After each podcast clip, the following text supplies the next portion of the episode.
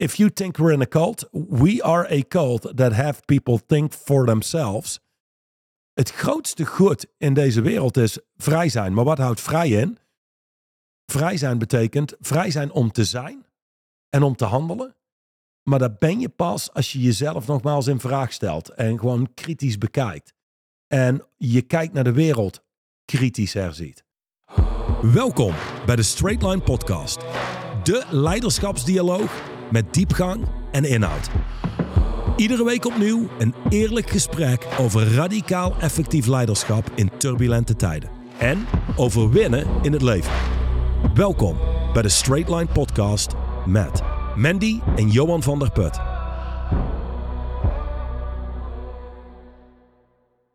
Welkom terug bij de Straight Line Podcast. Vandaag komen we bij je met bulletin nummer 19. Maar voordat we dat doen, wil ik toch heel even stilstaan bij de opmerking die wij ook vorige week aan de start van de podcast hadden. En dat is namelijk dat wij een aantal plekken beschikbaar hebben voor nieuwe Straight Line Consultants. Dus ehm, ja, voor degenen die dat vorige week niet gehoord hebben, kan jij heel, heel, heel kort uiteenzetten wat het inhoudt om bij ons te komen werken. Misschien niet eens als straight line consultant, maar überhaupt in general wat je in huis moet hebben. Wil je geschikt zijn voor onze organisatie? Uh, ja, een flinke portie onredelijkheid heb je nodig. Ja, okay. Je zult uh, met commitment moeten komen opdagen. Um, je hebt altijd van die bedrijven die zeggen, nou ja, dit is niet zozeer een bedrijf waar je komt werken. It's more a way of life. Dat zou je kunnen zeggen. Um, je, je zou je namelijk omringen in een team met gedreven mensen die allemaal op een missie zijn. Die voorwaarts willen gaan in het leven, maar ook behoorlijk onredelijk doorpakken. Dus uh, vroeg beginnen, laat kunnen eindigen. Um, wellicht meer uren maken dan dat ze op contract hebben. Uh, dus daar zou het eigenlijk in om een straight line consultant te zijn. Dus ik kan eigenlijk alleen maar iedereen afraden om dat te doen. ja, exact. Niet voor het gemiddeld mens. Uh, vind je groei en persoonlijke ontwikkeling leuk? En word je er enthousiast van? Ook geen contact opnemen. Uh, je hebt echt tanden nodig. Je moet tegen een stootje kunnen. En vooral, je moet heel onbaatzuchtig absoluut willen gaan om mensen, in dit geval ondernemers, vooruit te willen helpen. En extreem waardevol te zijn. Daar word je voor opgeleid, daar word je voor getraind. Maar nogmaals, um, het is geen um, Brady Bunch. Het is geen uh, leuke ontbijtclub of zo. Of uh, iets, in die, iets in die zin. Nee, het is een groep meedogenloze mensen die voorwaarts gaan uh, en gefocust zijn op resultaat. Nou, als dat bij je past, zou ik zeggen, stuur je cv naar info at straightlineleadership.com. Netjes, je kunt netjes. het ook via LinkedIn sturen naar jou. Nou, mij, niet naar jou. Niet naar mij, want daar gaat het echt verloren. Ja. Um, nogmaals, oprecht, ik weet het, tegenwoordig is er zo'n truc. Dit is niet voor iedereen. Ja. Het bla bla bla. Zodat ze iedereen binnen kunnen halen. Oprecht, dit is echt niet voor iedereen. Nee. Um, en ik denk als je luistert en je denkt, ja, ja dit klinkt wel als iets voor mij. Nou, grote kans dat het iets voor je is. Ja, um, waarschijnlijk als je nu luistert, heb je meerdere podcast-uitzendingen uh, van ons gehoord of afleveringen gehoord. Dan, dan heb je eigenlijk in de kern een idee toch van wat het inhoudt om Straightline Consultant bij ons te zijn. In kern heb je al een idee van wat het inhoudt om bij onze organisatie te werken. Al, ja. ja, exact. Ja. En, en uh, als, de, als je daar al weerstand bij hebt, of als je er, um, ik zou willen zeggen, alleen maar enthousiast van wordt, ook dan is het niet zo'n zo'n ja, goede denkt, match goh, met ons. Ja, ik, word, ik krijg veel energie van jullie podcast en Ja. ik hou van jullie positieve denkwijze. Uh, dat is ook niet zozeer de taal Nee, van iemand ik, die ik heel... weet nog, uh, uh, kun je nog herinneren toen, toen uh, jij in de begin, echt, echt begintijd met Duchan werkte. Ik werkte nog niet eens met hem. En jij gaf toen uh, allerlei lezingen en trainingen door Nederland en Vlaanderen heen. En ik weet nog dat jij op een dag thuis kwam en dat je zei... Hmm, um, dit was een interessante, een interessante avond. Voor het eerst begrijp ik wat Duchan mij al wekenlang vertelt. En wat Duchan jou al wekenlang had, had gezegd was... Luister, Johan. Als je kijkt naar alle mensen in de zaal... die bij jou in een lezing zitten... of het er nou 20, 100, 200 of 2000 zijn... degene die extreem enthousiast zijn en geïnspireerd Mm. zijn... zijn absoluut niet de mensen die een match zijn met jou... en die zullen nooit met je gaan werken. Degene die daar zitten met een beetje een donker gezicht... en een klein beetje buikpijn... dat zijn waarschijnlijk de mensen die na de hand contact met je op gaan nemen. Kun je dat nog herinneren? ja, ja, ja, dat klopt. Ja. Ja. Nou, dat is een beetje wat dit is. Als je de podcast luistert en, ehm, en je, je hebt af en toe zo'n beetje buikpijn of zo. Oeh, weet je, dat dat je denkt, oh ja, dat is ook op mij van toepassing. Dan heb je grotere kans dat je een goede match bent met onze organisatie dan Hey, dat je maar altijd nu je tegen dit, nu je dit bent. zegt, eh, kunnen we makkelijk één ding toevoegen. Dus stel je luistert nu, je denkt, goh, ik ga mijn cv insturen. Ehm, zet daarbij, wat heb je gedaan tot nu toe met de podcast of het boek? Oeh, goeie met het werk. gedaan, niet geleerd, want dat is allemaal theoretische kennis. Werkelijk gedaan. Dus straight line leadership is niet als iemand naar me toe komt en zegt: God, nou dat was echt, dat was goede theorie. Of dan heb je het gewoon niet begrepen. Dit, Straight line leadership is niet iets wat je begrijpt en onthoudt.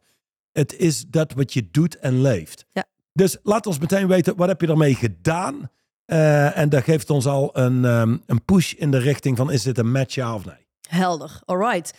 Nou, ik denk dat het bulletin van vandaag mooi aansluit. ehm, als iemand daadwerkelijk, daadwerkelijk heel, heel, heel, heel graag bij onze organisatie zou willen werken. Dan, ehm, dan zou deze titel je aan moeten spreken. Fighting for your life. Ik lees één alinea en na de eerste alinea heb ik een pauze en geef jij je aanvulling. En dat doen we bij alle drie de eerste alinea's, alright? Mhm. Goed. If you ask someone if they fight for their life, you will often get a blank stare. They might say, Why should I? I'm not being attacked. Or they might say, Are the Russians invading? Hoe langer ik leef in, eh, in de wereld waar ik in leef, en dat is een distinct andere wereld als waar ik 13 jaar geleden in leefde, of waar veel mensen in leven, deze vraag zou een hele logische vraag zijn hier in mijn wereld. Vecht iemand voor zijn of haar leven? Veel mensen zullen je raar aankijken met wat bedoel je eigenlijk, vecht je voor je leven? Een hele rare vraag om te krijgen. Niet in mijn wereld. Dat is een hele logische vraag, want mensen zijn aan het vechten voor hun leven, omdat het is als jij niet vecht voor jouw leven, wie dan wel? Jouw buurman gaat het ook niet doen. Ehm, maar het geeft gewoon aan, terugkijkend ook naar de, de consultants waar we het net over hadden. Dit is nou typisch zo'n onderwerp, manier van leven zou je kunnen zeggen, wat al distinct anders is dan veel andere mensen door het leven gaan. Ja, ik denk de mensen die antwoord geven met Why should I? I'm not being attacked. Or are the Russians invading? Dat zijn mensen die pas beginnen met vechten voor hun leven. als externe omstandigheden hun dwingen om te gaan vechten voor hun leven. Dat is, dat is inderdaad Dus een goede. Bijvoorbeeld als ze, als ze financieel achterlopen of hun partner dreigt ze te verlaten, dan in één keer beginnen we te vechten voor zaken. Precies, ja. Goeie. Tweede alinea. And yet, there are those people who are driven, who live life on a different plane, that completely get what you're asking. They just nod. It's like, of course, why wouldn't I? Another response might be, yes, I fight for my life. I do it because I'm alive. To a driven person, it's almost a silly question. Dat laatste zegt hij heel goed. Het is bijna een rare vraag, omdat het is, het is eigenlijk meer een retorische vraag. Vecht je voor je leven? Ja, natuurlijk. Wat zou je anders moeten doen? Door de bewegingen heen moeten gaan? Terughoudend moeten zijn? Comfortabel, voorzichtig? Er is, als mensen eerlijk zouden kijken, er is maar één manier van leven. Veel mensen starten met ondernemen, die beginnen te vechten voor hun leven, want je wil een succesvol bedrijf, wat kan bestaan, noem maar op. Dan vervolgens heb je een, laat zeggen, een succesvol bedrijf, financieel succesvol en je kunt een tandje rustiger doen. De minst interessante mensen die ik tegenkom zijn mensen die financieel heel succesvol zijn, maar vervolgens onder invloed daarvan uitchecken, dus door de bewegingen heen gaan, niet meer vechten voor hun leven, die zijn eigenlijk al overleden. Ja, en dan, en dan heb je nog de mensen die dus nooit echt geboren zijn. Ex- nou, ja, zo zou je het kunnen zeggen. Maar er zit gewoon weinig leven in. Er Ja. zit weinig energie in. Nou sprak ik Duchan toevallig gisteravond. Normaal altijd op donderdag, nu op woensdag. Ik weet niet meer hoe we erbij kwamen, maar het kwam op PhD uit. PhD. Poor, hungry and driven. It really is the key to life. Ook als jij ondernemers hebt die heel veel succes hebben. De ondernemers waar ik het meeste respect voor heb, zijn degenen die heel veel succes hebben en vervolgens blijven spelen. Die blijven spelen nadat ze gewonnen hebben. Dus vechten voor je leven klinkt voor sommigen heel raar. Zodra je start te vechten voor je leven en je ziet hoeveel energie het geeft, wat de consequenties zijn, wat de invloed is die je daarmee kunt uitoefenen, de resultaten die je kunt boeken, hoe waardevol je kunt zijn voor anderen, dan zou je kunnen zeggen, er is maar één manier. En dat is werkelijk vechtend voor je leven. Maar voor mensen die heel comfortabel zijn en heel terughoudend zijn, die zouden nu luisteren. En die denken, die mensen zijn daar knettergek. Er zijn de mensen die googelen op straight line leadership cult. Dat is toch de automatische aanvulling die je, die je krijgt volgens mij hoor, als je onze naam intypt. En als jij mij vraagt, hoe komen mensen erbij dat dit een cult is? Een cult uh, is, dit is de denkwijze en zo moet je denken. Hier is het, je leert mensen denken voor zichzelf. Maar een van die distincties is fighting for your life, zodat je uit de cirkel kunt komen van door de bewegingen heen gaan. Weinig intentie in je leven, weinig aliveness. En dat hele fighting for your life herstelt het leven. Herstelt gewoon. Wat, wat is nou de ultieme vorm van leven? Je zou zeggen, wel, the feeling of being alive. Voel je je werkelijk levend als je uitgecheckt op de bank zit Netflix te kijken? Voel je je werkelijk levend als je daar op je werk zit en, en de kantjes ervan afloopt? Of voel je je het meest levend als je aanstaat, ergens echt voor gaat? Wie weet wat discomfort ervaart? Niet altijd even prettig, maar je voelt je wel het meest levend. Is dat een vraag aan mij? Nee, ja, daar ben ik helemaal met je eens. En daar heb je de twee verschillende soorten mensen. Type 1 begint te vechten voor hun leven op het moment dat externe omstandigheden ze dwingt om te gaan vechten voor het leven. Type 2 vecht voor het leven, vecht voor, voor zijn of haar leven op een dagdagelijkse basis, wat in de kern uiteindelijk vaak resulteert in geen externe omstandigheden die je laten vechten voor je leven. Dat is, dat is de, de paradox, als je het mij vraagt. Ja, en, en daarnaast zou je kunnen zeggen: iemand die vecht voor zijn leven is een wat harder persoon voor zichzelf. Ja. Maar hoe harder je bent voor jezelf, hoe softer het leven wordt. En hoe softer je bent voor jezelf, hoe, harder, het leven, wordt. Ja. Precies, ja. Zo, derde uh, alinea. And if we are honest, most people are either just going through the motions, trying to pay their bills, or are trying to achieve some effect goals. Driven people have built themselves differently. They know there are two types of lives they can possibly live. Nou, daar gaan we zo op in, die two types of lives. Maar eventjes uh, effect goals. Ja, we hadden het in de vorige podcast uh, over een Porsche die ik heb gereden. Nou, dat kan een effect goal zijn. Een effect goal is, je hebt een doel waar je het effect van kunt zijn. Dus ik wil het nieuwe huis. En dan loop je door je nieuwe huis en wow, dit is te gek. Of je stapt voor het eerst in je nieuwe auto. Wow, ik heb eindelijk mijn Porsche. Dus je bent daar het effect van. Um, daarnaast heb je, je hebt effect goals en je hebt cause goals. Dat waar jij zelf veroorzaakt. Uh, en waar je iets mee kunt veroorzaken. Dus er zijn de twee verschillende doelen. Niks mis met effect goals. Maar het creëert geen krachtig leven. Ik bedoel, het, het speelgoed, zullen veel ondernemers zeggen, het speelgoed, de auto's, de, is leuk. En het is en blijft wel wat het is. Iedereen die meeluistert en denkt, ja, maar als ik een, een groter huis heb en een grotere auto, uh, dan ben ik gelukkiger. Uh, al zou het zo zijn, dan is het van korte duur, want daarna is het gewoon wat het is. Speelgoed. Dat, dat, die dingen op zich maak je niet gelukkig. Um, echter, en dit is zo'n super cliché, maar ja, hoe langer ik leef, hoe meer ik wel zie dat dat daadwerkelijk is hoe het werkt. De weg er naartoe, jij die keihard hebt moeten werken en die keihard hebt moeten vechten voor dat huis en voor die auto en voor dat horloge en voor whatever mensen allemaal vergaren uh, dat komt niet zomaar op jou. Ja, bij sommige mensen wel, maar bij de meeste mensen komt dat niet zomaar op je pad. Dus je moet daarvoor vechten. Die periode dat je daarvoor gevochten hebt, die periode heeft je sterker gemaakt, krachtiger gemaakt als mens. En dat geeft wel meer vervulling. Dat geeft wel meer geluk. Ja, maar dat betekent wel, dus zodra je stopt te vechten voor je leven, want ja, nu heb ik eigenlijk die doelstellingen bereikt. Direct kwijt. Ja, dan ben je het kwijt en dan zul je ook merken dat je kracht afneemt, inderdaad. 100 procent, daar ben ik helemaal met je eens. Uh, driven people have built themselves differently. They know there are two types of lives they can possibly live. Nou, we gaan niet deze, dit hele bulletin doorlopen, want het is veel te lang. Maar de, de two types of life dat, uh, waar Dusan naar uh, refereert hier is een inherited life en een created life. Nu, volgens mij twee of drie podcasts geleden hebben, hebben we daar gesproken. ook over gesproken. Hè? Je hebt een, een geërfd leven en een gecreëerd leven. Maar goed, um, repetition is the mother of all. Skill. Dus we kunnen dat gewoon herhalen. Ja, dus een geërfd leven is het leven waarin je geboren wordt. Dus laat zeggen even, Eh, de meeste mensen worden geboren met twee ouders, een vader en een moeder. En daar groei je op en die vader en die moeder hebben conversaties. Over de wereld om hen heen, over geld, over politiek, over van alles. Wat kinderen van nature doen, is die leven in die conversatie, nemen die over.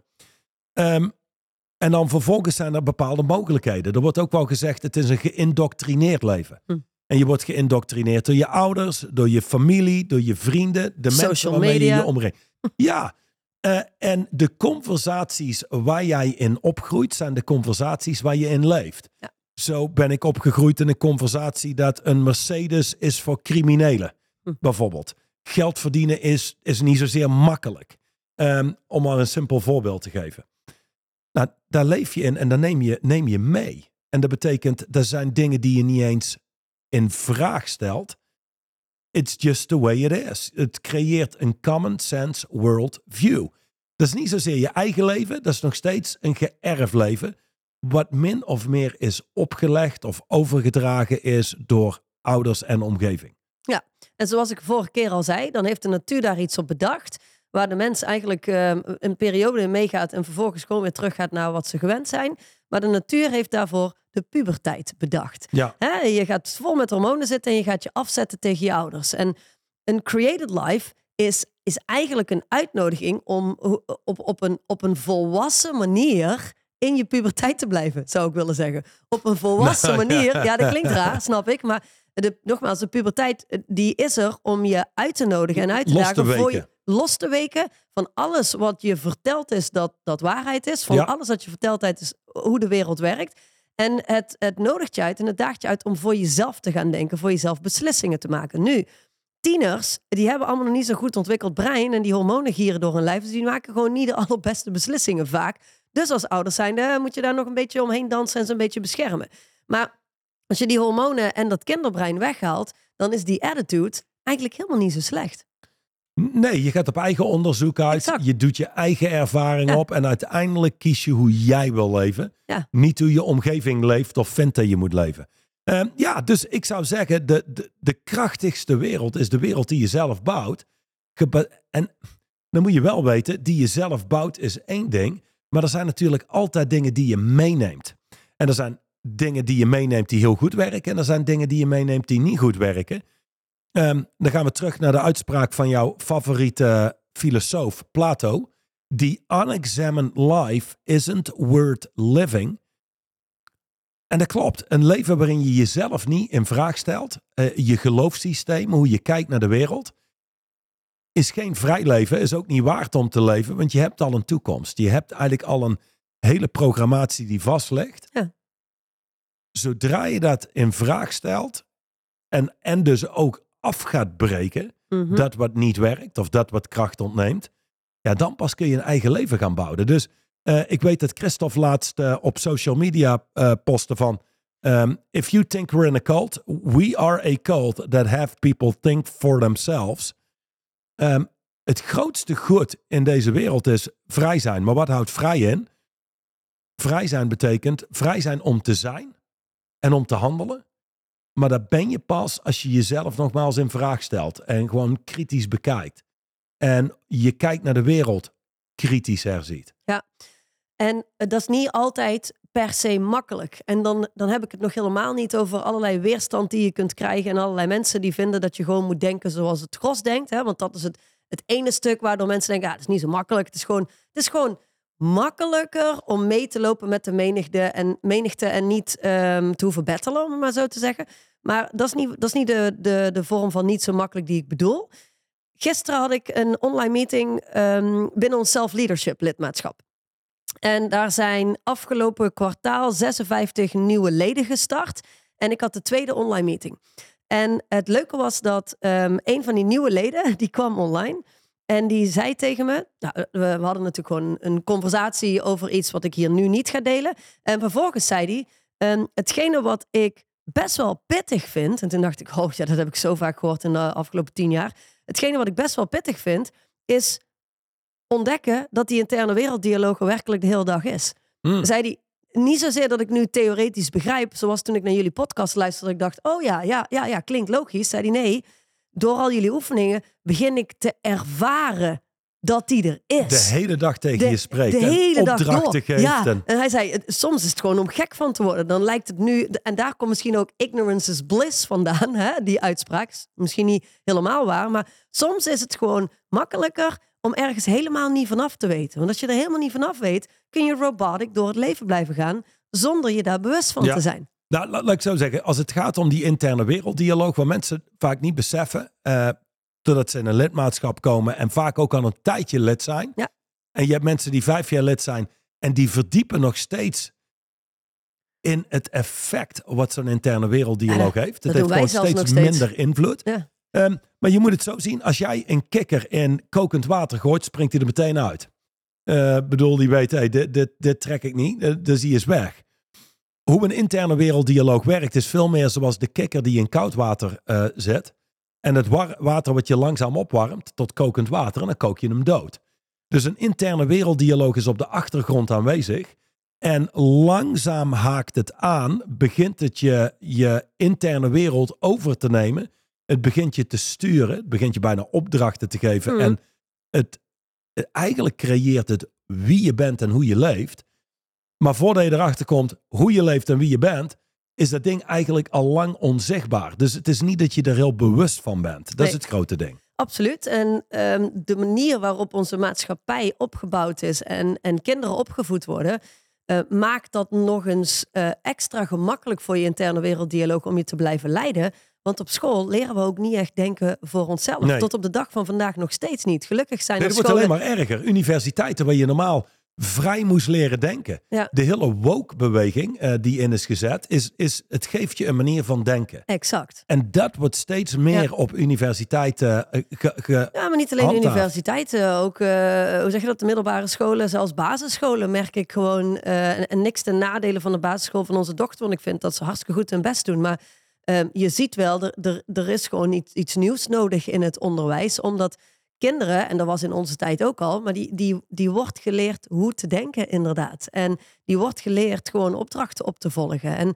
als ik heel eerlijk ben, merk ik dat zelfs aan de jonge generatie die in ons bedrijf komt werken.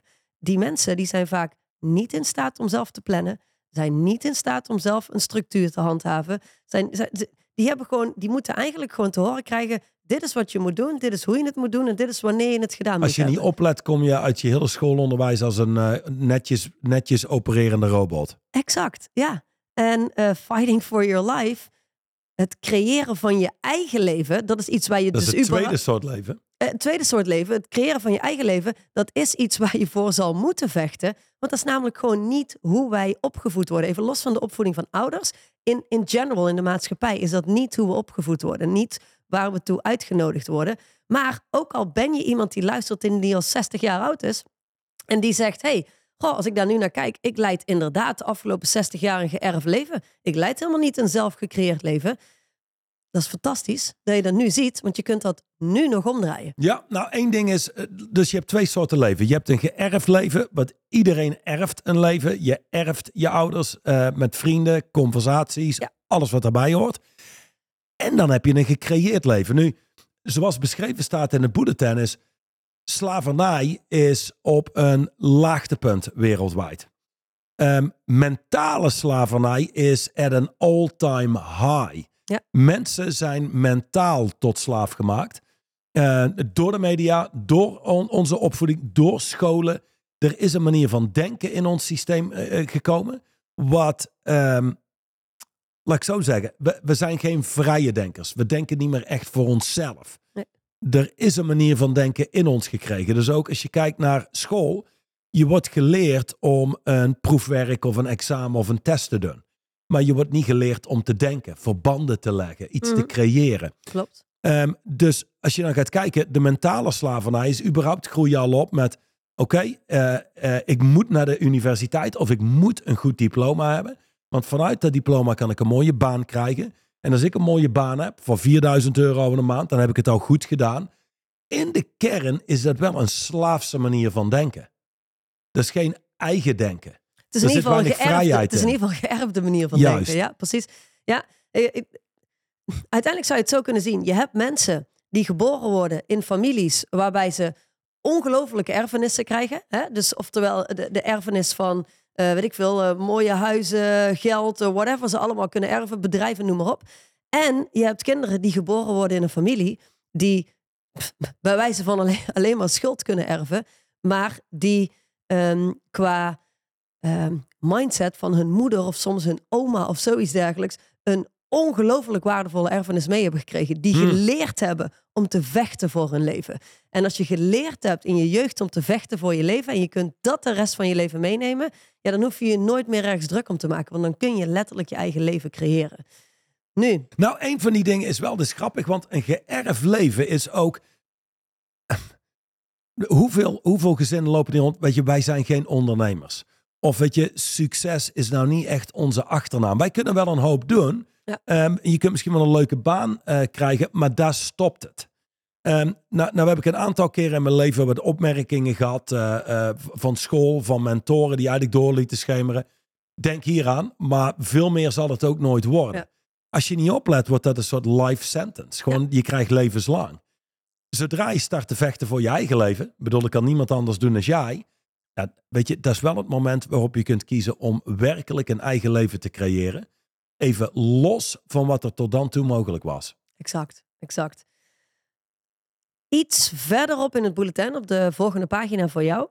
Eh, want we kunnen hem helaas niet helemaal behandelen. Maar zoals je vorige week, denk ik, in de podcast gehoord hebt, we zijn begonnen aan, de, het laatste deel van, de, van deze boeken in de verkoop. Dus je kunt hem nog bemachtigen. Ehm, pagina 38 start met het volgende deel van dit bulletin. Some people will still read this, of in dit geval hear this, and ask, but why should I do that? It sounds like a lot of work to me. And that's fine. It says a lot about where they are coming from as a person. It's not bad, it's just not powerful. A person's judgments will always say more about themselves than the thing they are judging. So why don't more people fight for their lives? Heb je daar iets aan toe te voegen? Nou ja, ehm, laat ik zo zeggen, voor degene die meeluistert en denkt, ja, maar waarom, zou- waarom zou ik voor mijn leven vechten? Is waarschijnlijk gewoon geen hele goede match met ons werk en deze podcast. Mhm. Ik bedoel, voel je vooral vrij om te blijven luisteren als je er dingen uithaalt. Ehm, maar dat hele, waarom zou ik, is gewoon een vraag die bijna overal al het leven uittrekt. Ja. Waarom zou ik vechten voor mijn partner? Waarom zou ik vechten voor mijn huwelijk? Waarom zou ik vechten voor mijn baan of voor mijn bedrijf? Er zijn niet eens vragen waar ik eigenlijk mee bezig ben. Waarom, waarom zou ik dat doen? Ik doe ja. het omdat ik het doe. Ja, exact. Eh, Omdat nou ja, het werkt. En, en dan, eh, dus, dus jouw antwoord is, waarom niet? Ja, omdat, Waarom zou ik? Ja, waarom niet? ja, ja exact. exact. Nou, dat- ik weet niet of je de volgende ehm, Alinea voor wilde lezen. Maar daar zit het antwoord waarom de meeste mensen het niet doen. Dan ga ik die voorlezen voor jou. Of voor de luisteraar. The first answer usually revolves around the idea that they don't, or that they feel they don't matter. If a person doesn't matter, why would they ever want to fight for their life? En als je het vraagt aan mij, iemand zou zeggen, ja, wa- waarom zou ik dat doen? Hoe dat verschijnt voor mij is twee manieren. Eén is angstig. Gewoon is gewoon angst. En de angst zit gekoppeld aan oncomfortabel zijn. Mhm. Dat is wa- waar de meeste mensen angst voor hebben. Het andere zou zijn een totale victimpositie. Als jij jezelf niet ziet als iemand die er echt toe doet, waarom inderdaad zou je vechten voor je leven? Maar iedereen die zichzelf ziet als iemand die er toe doet, tuurlijk vecht hij voor zijn leven. Dat is, dat is het minste wat je kunt doen. exact. Dat is überhaupt, dus je gaat kijken naar de natuur. Het is de natuur om te vechten voor je leven, letterlijk. Dat klopt. Laatste alinea. En dan moeten wij deze podcastaflevering ook weer afronden, helaas. So, you have to choose between an inherited life, dus een geërfd leven, or a created life that you say is worth living. The latter, the created life, requires you creating yourself as someone who matters and someone who intentionally creates a significant impact that you choose to bring into existence. Ja, en een significante impact is dat wat een werkelijke impact maakt op de kwaliteit van je leven en wat een geprogrammeerde toekomst verstoort. Dus we leven allemaal in een bepaalde toekomst en een significante impact verstoort die toekomst en creëert iets nieuws. Ehm, Ja, we zijn eigenlijk allemaal glazen bolkijkers, om maar zo te zeggen. Nou ja, voor, voor een ieder heel deel mens wel. Er, er kan iets. Kan altijd. Er zijn altijd dingen die. Maar in de basis, als jij blijft wie je bent. En, en het leven blijft zich ontwikkelen zoals het ontwikkelt. Dan kun je precies voorspellen waar je huwelijk over vijf of tien jaar van nu staat. Waar je business over vijf tot tien jaar van nu staat. Waar je team zich begeeft over eh, vijf tot tien jaar. Waar je gezondheid zich begeeft over vijf tot tien jaar. Waar de relatie met je kinderen zich begeeft over vijf tot tien jaar. In de basis, als je eerlijk met jezelf gaat zitten en jezelf Kun je heel aardig inschatting kun je maken. behoorlijk aardig inschatten waar je gaat eindigen. En op het moment dat het dichter en dichter, dat die inschatting meer en meer begint te worden. Oeh, oké, dit gaat niet de goede kant op.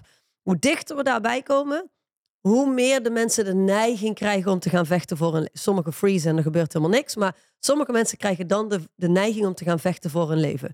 Onze uitnodiging vanuit Straight Line Leadership is: wat als je nou nooit wacht tot iets van buitenaf dreigt mis te lopen en je staat standaard te vechten voor je leven. En het klinkt misschien omdat het is vechten, maar vechten voor je leven kan je ongelooflijk veel energie opleveren. Het, het, zoals jij zegt. Oh, sterker nog, nee, het het- zou juist andersom het zijn. Dat zou energie kosten. Exact, ja. Ja, weet je wel, je zit daar en je gaat door de bewegingen heen. eh, een, een leven leidend wat eigenlijk niet echt van jou is. Ja, dat, dat zou mij het meeste energie kosten. Iedereen, maar dat weten mensen pas als ze de andere kant gezien hebben. Juist. Dus, Dus- nou, dat- is wat te doen. Wat te doen is starten vechten voor je leven. Rise up, don't hold back en kick ass. En tot volgende week dan, denk Volgende ik. Hè? week zijn we er weer en dan gaan we kijken naar de strongest version of you. Maar tot die tijd, vecht voor je leven. Bye. Bye. De Straight Line podcast is opgebouwd uit verschillende reeksen. En uiteraard zijn we de eerste reeks gestart met het verdiepen van het boek Straight Line Leadership. De originele ondertitel van dit boek was Tools for Living with Velocity and Power in Turbulent Times. Oftewel, dit boek staat vol met distincties die jou helpen te leven met opwaartse snelheid en met kracht. In dit boek vind je de absolute basis van ons werk. Nu, nu zijn we begonnen met de tweede Straight Line podcast reeks. En die staat in het teken van het boek Inner Stance. Distinctions for living a stronger, faster, more effective life. Al sinds de jaren 80 deelt Dusan Djukic diepgaande bulletins over hoe je sneller en krachtiger door het leven kunt bewegen. Deze bulletins hebben een enorme impact gemaakt. Enorm op de resultaten van honderdduizenden ondernemers. En jij kunt daar één van zijn. Dit boek, het Inner Stance boek, is een compilatie van al deze bulletins. En let op, er zijn maar 5000 exemplaren gedrukt. Dit boek, deze, is dus een limited edition. Er komt namelijk geen herdruk. Dus wees er snel bij. Zorg dat je je handen krijgt aan dit boek. En volg uiteraard deze podcast.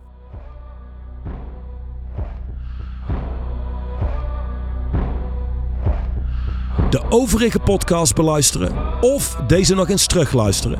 Ga naar het YouTube of Spotify account van Straight Line Leadership.